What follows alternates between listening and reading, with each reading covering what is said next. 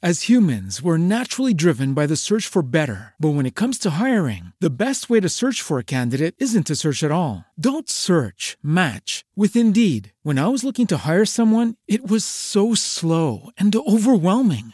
I wish I had used Indeed. If you need to hire, you need Indeed. Indeed is your matching and hiring platform, with over three hundred fifty million global monthly visitors according to Indeed data, and a matching engine that helps you find quality candidates fast. Ditch the busy work. Use Indeed for scheduling, screening, and messaging so you can connect with candidates faster. And Indeed doesn't just help you hire faster. ninety-three percent of employers agree Indeed delivers the highest quality matches compared to other job sites, according to a recent Indeed survey. And listeners of this show will get a seventy-five dollars sponsored job credit to get your jobs more visibility at Indeed.com slash podcast. That's Indeed.com slash podcast. Terms and conditions apply. Hello and welcome to episode one hundred seventy-five of the U K True Crime Weekly podcast. I'm Adam. Thank you for joining me today, and I hope that you and your family are doing well in these somewhat trying times. Today's story is from South Wales and has been a difficult story to put together about crime and blame. Who is really to blame for certain actions, and how is our view of this affected by all sorts of factors? This week's show is sponsored by ExpressVPN. Okay, so we all know how a V P N protects your privacy and security online, right? But I didn't know this until recently, and it's taken my T V watching game to the next level. You can use a V P N to unlock movies and shows that are only available in other countries. Over the weekend, I used ExpressVPN to binge Fresh Prince of Bel-Air on Australian Netflix. It was so simple. I just fired up the ExpressVPN app, changed my location to Australia, refresh Netflix, and that's it. You see, ExpressVPN hides your I P address and lets you control where you want sites to think you're located. You can choose from almost one hundred different countries, so just think about all the Netflix libraries you can go through. Love anime? Use ExpressVPN to access Japanese Netflix and be spirited away. But it's not just Netflix. ExpressVPN works with any streaming service. Hulu, B B C iPlayer, YouTube, you name it. There are hundreds of V P Ns out there, but the reason I use ExpressVPN to watch shows is because it's ridiculously fast. There's never any buffering or lag, and you can stream in H D, no problem. ExpressVPN is also compatible with all your devices, phone, media consoles, smart T V, and more. So you can watch what you want on the go or on the big screen, wherever you are. If you visit my special link right now, expressvpn.com slash UKTC, you can get an extra three months of ExpressVPN for free. Support the show, watch what you want, and protect yourself at expressvpn.com slash UKTC. Before we begin, a huge thank you to all my supporters on Patreon, especially this week's new members of this exclusive club. That's Izzy Woodford-Lim, Catherine Spencer-Cook, and David Sullivan. Thank you so much for your support, which is much, much appreciated. Let's take a quick look at the music we were listening to at the time of today's events. Top of the U K charts was nineteen by Paul Hardcastle, remember that? And Rory Bremner's cricket version. In the U S, Madonna was at number one with Crazy For You, her first hit ballad. And in Australia, the top-selling album this year was the one my friend's dads always liked growing up, Dire Straits with Brothers in Arms. In the news this month, Michael Jordan was named N B A Rookie of the Year. U S sailor Michael L. Walker was arrested for spying for the U S S R. The James Bond film View to a Kill, the fourteenth in the series, and the last starring the legend that was Roger Moore, premiered in San Francisco. A cyclone ravaged Bangladesh, killing over eleven thousand people. And in the U K, fifty-six people died at an awful fire at Bradford City's grounds. Look out for more on that in a future podcast. Did you get the month and the year? May nineteen eighty-five. Today's story comes from Merthyr Tydfil, a town in South Wales around twenty-three miles north of Cardiff. Fashion designer and retailer Laura Ashley is from Merthyr, and Keir Hardie was one of the first two Labour M Ps to be returned to Parliament representing the Merthyr Tydfil constituency. Those of you old enough to remember it will never forget the miners' strike in nineteen eighty-four nineteen eighty-five, and there'll be many others of you listening of all ages who've been told by friends and family of how this period changed so much for so many. Let me be absolutely clear that today isn't about the politics of the dispute, except to set context, but to tell some of the stories of those involved. The miners' strike of nineteen eighty-four nineteen eighty-five was almost certainly the most bitter industrial dispute Britain has ever seen. For over a year, pit communities suffered terrible hardships as they desperately fought to retain their local collieries, which for many of those involved was the only source of employment. It was on the sixth of March nineteen eighty-four that the strike began, when the National Coal Board announced its plans to reduce capacity and close twenty pits with the loss of over twenty thousand jobs. On the twelfth of March nineteen eighty-four, Arthur Scargill, President of the National Union of Mineworkers, or N U M, reacted by calling a national strike in defiance of the closures. At its height, one hundred forty thousand miners were out on strike, costing around twenty-six million working days, the most lost since the general strike of nineteen twenty-six. It's for another podcast to talk about how fundamental this dispute was to the trade union movement, the legacy of Margaret Thatcher, and whether the action taken by her government was correct. And we shouldn't, of course, ignore the controversial role played by the press and the allegations of police brutality in policing the strike. What is beyond dispute is the long-lasting, devastating effects on mining communities and individual families. These are still felt very strongly today. The local disputes between these so-called scabs, miners who broke the strike and returned to work, and others who were striking, had a huge effect on people who were close colleagues just before the strike. Striking miners manned the picket lines along with so-called flying pickets, that is, miners from other pits who came in to support their colleagues. And the miners breaking their strike and going to work often faced a torrid time crossing the picket lines. This led to tension and violence amongst previous colleagues, and one of the worst examples was from Airedale in Castleford, where most miners were on strike, and those working felt the full fury of their colleagues. One miner who had continued working, Michael Fletcher, was savagely beaten in November nineteen eighty-four, when a gang burst into his house with baseball bats and brutally attacked him for over five minutes. His terrified children and pregnant wife were in the house and had to listen to the attack as they hid upstairs. His injuries included a broken shoulder blade, dislocated elbow, and two broken ribs. This case is one of those that did make it to court, and two of his colleagues were convicted of causing grievous bodily harm, and four others were acquitted of riot and assault. Almost all the pits in Wales supported the strike, and the Merthyr Tydfil area had a reputation for being amongst the most militant in the country. The miners and also the local population were almost entirely solidly behind the miners.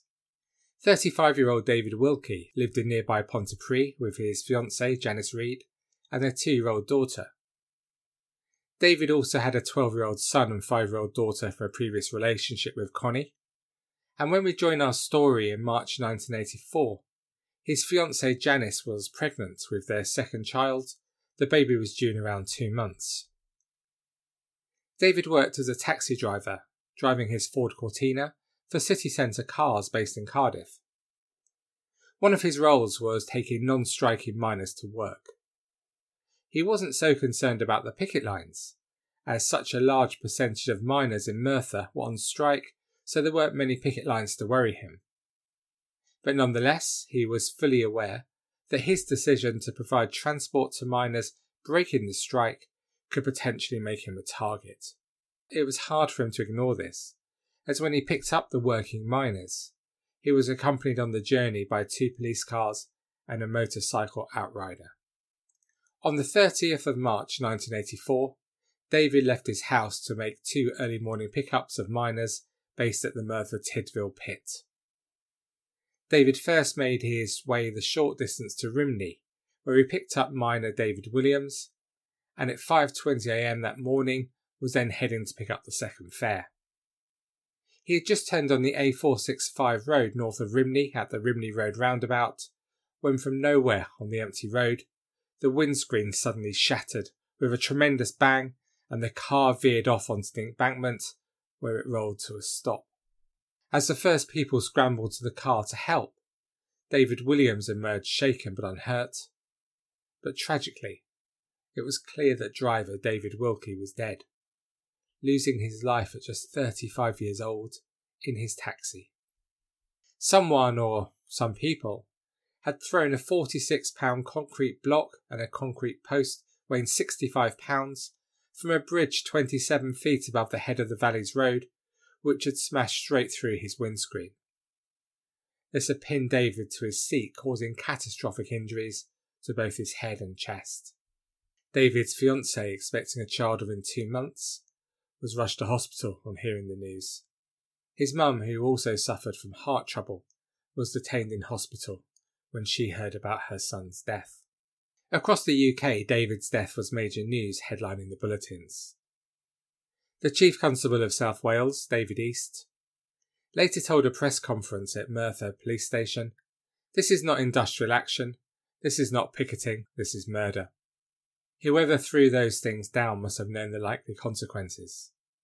He said that this wasn't the first time this had happened, and just in September, the Assistant Chief Constable had warned that someone would be killed if pickets continued throwing pieces of concrete from motorway bridges, which at the time had been targeting convoys of lorries taking coal to the nearby steelworks. "The style of attack today is similar," David East added, "but with any inquiry, you must of course keep an open mind." He confirmed that twenty-eight policemen had been injured in clashes involving hundreds of police and pickets at the colliery, where just two men had been continuing to work for the previous two weeks. And later that day, two local striking miners were charged with David's murder. The two men were Reginald Dean Hancock, aged twenty-one, of Rhymney, and Russell Shankland, twenty, of Rhymney. Merthyr Police said they would appear the following morning before a specially convened magistrates' court, and they confirmed that a third person was still helping the police with their inquiries. Of course, due to the ongoing strike, the reaction to David's death came from far and wide, including from the very top. Prime Minister Margaret Thatcher said, "My reaction is one of anger at what this has done to the family of a person only doing his duty and taking someone to work who wanted to go to work." Kim Howells, later to serve in a Labour government, spoke for the South Wales National Union of Mineworkers, blaming the attack on the attempts to persuade miners to return to work. And Arthur Scargill said he had been deeply shocked by the tragedy. That evening, Labour leader Neil Kinnock, from South Wales himself, was due to speak at an event in Stoke-on-Trent alongside Arthur Scargill. Kinnock endured a tough time that evening. He opened by saying, "We meet here tonight in the shadow of an outrage." But it was clear that this wasn't the view held by all at the venue, and he was heckled continuously, with some making it clear that in their view, he had betrayed the N U M for not supporting the striking miners. Kinnock stuck to his position and denounced the lack of a ballot for the strike and the violence inflicted against those breaking the strike. There are thousands of articles about Neil Kinnock and other politicians and the roles they took in the miners' strike, but it's clear that the position of Kinnock certainly did split opinion, even on the left. There was an appeal for money to support David's family, and donations were received from far and wide, including philanthropist Paul Getty. David's funeral was packed and led by the Bishop of Llandaff, who used this platform to call for a solution to the strike. On either side of David's death, there was more tragedy for those involved with the miners' strike. On the fifteenth of March nineteen eighty-four, just four days into the strike, twenty-four-year-old David Gareth Jones from Wakefield, a flying picket who worked at Acton Hall Pit in Yorkshire, had joined a hundred fellow Yorkshire miners to support miners at Ollerton Colliery in Nottingham, to man the picket line after miners at Ollerton had voted to return to work. It was a tense scene as many of the men who had decided to work turning away when they saw their colleagues on the picket line.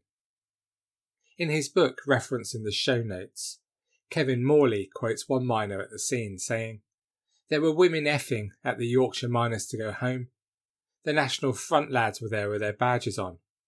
Ollerton skinheads were there, plus Ollerton lads wanting to go to work. They started chucking bottles, pint pots, everything. Some drunk people also turned up from a local pub and they started scratching the cars of the flying pickets from Yorkshire. The Yorkshire men ran towards the cars as the barrage of objects rained down on them. And in this confusing scene, David Jones was hit by a brick on the neck and went to the floor.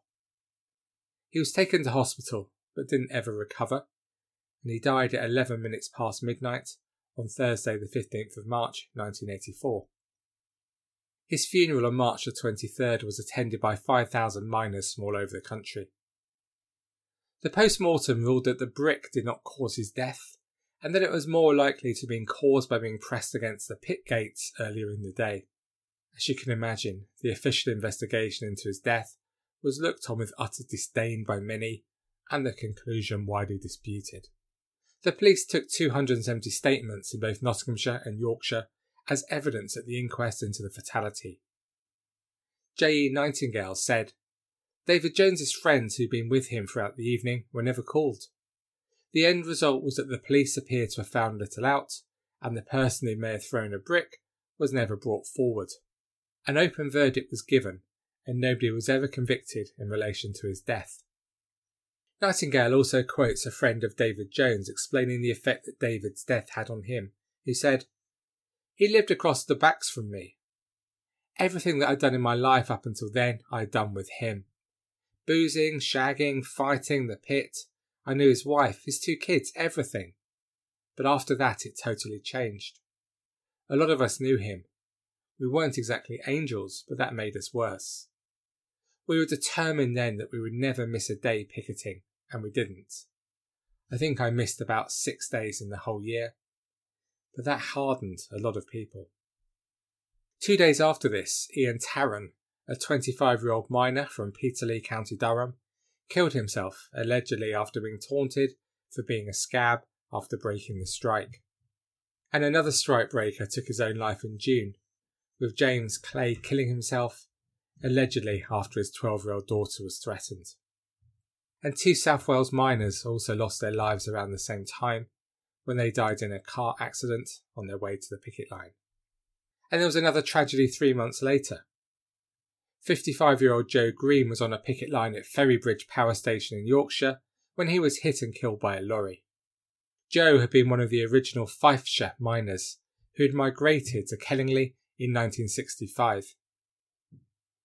Joe had suffered a nasty accident three years earlier, which had led to his retirement on grounds of ill health.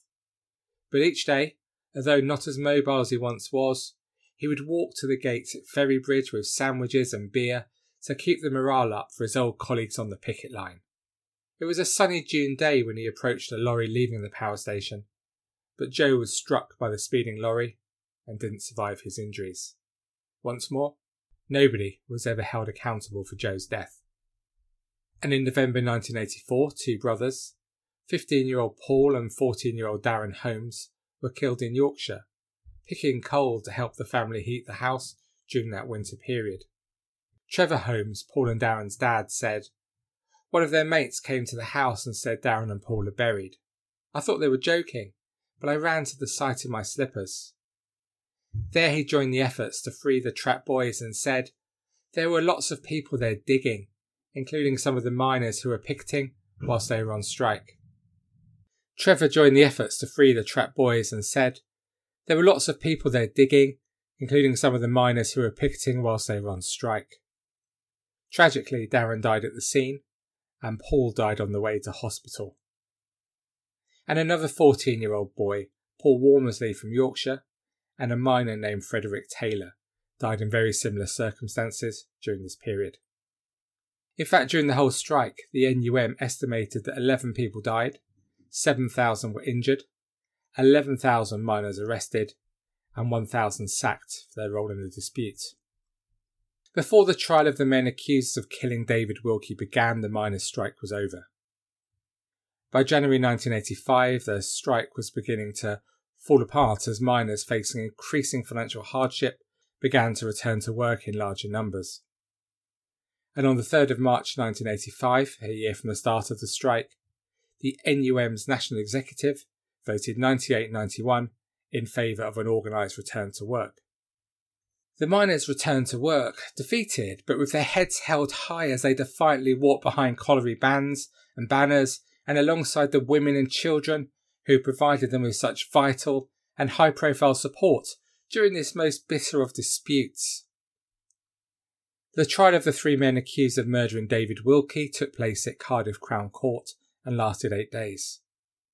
At the conclusion, the two twenty-one-year-olds, Dean Hancock and Russell Shankland, were both found guilty of murder by the jury with a ten to two majority verdict. There was clear shock and disbelief in the public gallery, and relatives sobbed and screamed as the verdict was delivered. Shankland stood with his head bowed. His girlfriend, Cowell Hopkins, fainted, collapsed, and was carried out from the courtroom by officials. Hancock buried his head in his hands and gasped, "Oh my God," as he burst into tears. Passing sentence, the judge, Mister Justice Michael Mann, acknowledged a miners' strike had endangered a climate of violence that had led to the killing of David Wilkie. But he concluded, "You performed the ultimate act of violence, and for it you will go to prison for life." After the verdicts, Shankland's lawyer, John Prosser Q C, said that his clients were victims in a nation at war. Referring to strike leaders like Arthur Scargill, head of the National Union of Miners, he said, "In that war there were generals, and they stood outside the law, and they left Russell Shankland outside the law." A third defendant, Anthony Williams, who was on the bridge with the two men, was cleared of all charges, after it was decided that he'd been actively trying to discourage the other two from dropping the concrete missiles. As he left the court, he told journalists, "It was an accident. Those two boys wouldn't hurt anyone. They are not those sort of boys." The life sentences were met with a sense of disbelief across the local community. The pervading view was that David's death was not a deliberate act of murder, and seven hundred miners at Merthyr Vale walked out on hearing the news in a show of solidarity with their now jailed colleagues. We must all, of course, make up our own minds about the attitudes of some of the other major players in this story at the time, but maybe we can argue that they made their comments in a time of stress, but I still find some of them very puzzling. Bill King was the secretary of the National Union of Mineworkers for Merthyr Vale. He blamed David Williams for the taxi driver's death. David Williams should have David Wilkie's death on his conscience for the rest of his life. No one at the pit will ever speak to him. We will never forget what he did, the union officials said after the verdicts. A high-profile local councillor, Ray Davis, and the Rhymney support group also campaigned against the murder convictions. He later said, "They didn't mean to kill anyone. They wanted to frighten the taxi driver so he would turn back. I got put in the cells for saying there were not murderers outside the court in Cardiff." And after their convictions, the Labour Herald paper announced a campaign by politician Tony Benn for amnesty for, I quote, "everyone fined, imprisoned or otherwise penalised for their actions during the miners' twelve-month strike." On appeal, the two men saw their convictions reduced to manslaughter, and their life sentences were replaced with eight-year prison terms, of which they would serve just over half. Hancock and Shankland were released on the thirtieth of November nineteen eighty-nine, which was, coincidentally, the fifth anniversary of the death of David Wilkie. Speaking twenty years after David's death to the South Wales Echo newspaper, his wife Connie told how losing him affected her and her family, I quote, "Missus Phillips last saw her childhood sweetheart just hours before he died, when they met to discuss the children's Christmas presents. But despite being his common-law wife for fourteen years, when Mister Wilkie died, Connie and her two children lost everything, including their home. At the time of his death, he was in a relationship with another woman.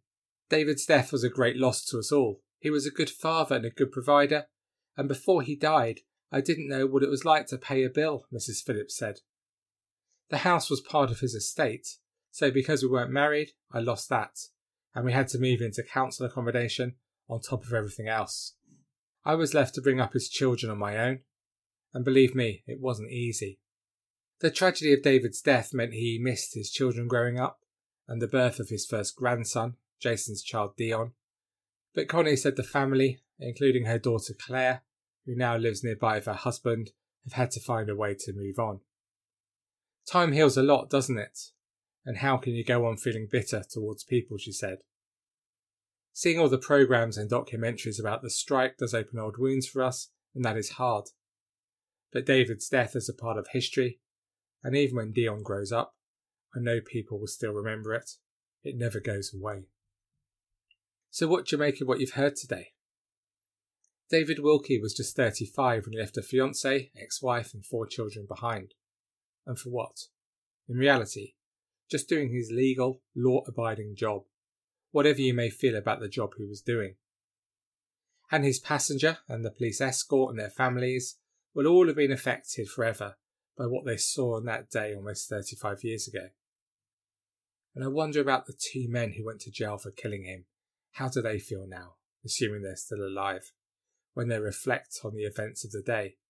Do they still have regrets? And would they advise their children or grandchildren to act in the same way? I wonder. Thank you for listening to this episode of the U K True Crime Weekly podcast. To discuss this story or any aspect of U K True Crime, please head to the U K True Crime Facebook group and join almost twenty-three thousand of us. And to support the show, please head to patreon.com slash uktruecrime, where you'll find almost forty bonus episodes and loads of other exclusive content, all for less than the price of a coronavirus mask a month. You know it makes sense. So head to patreon.com slash uktruecrime. So that's all for me for this week. So until we speak again, I'm off to spend another couple of hours staring at the championship table. I pondered last week how the mighty Leeds could screw up promotion from the position they were in. I think I now know the answer. Anyway, on that bombshell, have a great week. Please do take it easy, stay safe, and most of all, stay classy. Cheerio.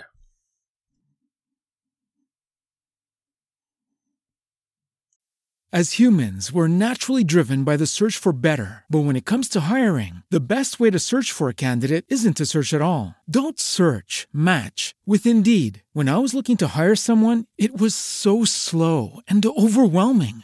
I wish I had used Indeed. If you need to hire, you need Indeed. Indeed is your matching and hiring platform, with over three hundred fifty million global monthly visitors according to Indeed data, and a matching engine that helps you find quality candidates fast. Ditch the busy work. Use Indeed for scheduling, screening, and messaging so you can connect with candidates faster. And Indeed doesn't just help you hire faster. ninety-three percent of employers agree Indeed delivers the highest quality matches compared to other job sites, according to a recent Indeed survey. And listeners of this show will get a seventy-five dollars sponsored job credit to get your jobs more visibility at Indeed.com slash podcast. That's Indeed.com slash podcast. Terms and conditions apply. Lucky Land Casino, asking people, what's the weirdest place you've gotten lucky? Lucky? In line at the deli, I guess? Aha, in my dentist's office. More than once, actually. Do I have to say? Yes, you do. In the car, before my kids' P T A meeting. Really? Yes. Excuse me, what's the weirdest place you've gotten lucky? I never win and tell. Well, there you have it. You can get lucky anywhere, playing at Lucky Land Slots dot com. Play for free right now. Are you feeling lucky? No purchase necessary. Void where prohibited by law. eighteen plus. Terms and conditions apply. See website for details. Okay, round two. Name something that's not boring. A laundry? Ooh, a book club. Computer solitaire, huh? Ah, oh, sorry. We were looking for Chumba Casino. That's right. Chumba Casino dot com has over one hundred casino-style games. Join today and play for free for your chance to redeem some serious prizes. Chumba Casino dot com. No purchase necessary. Void where prohibited by law. eighteen plus. Terms and conditions apply. See website for details.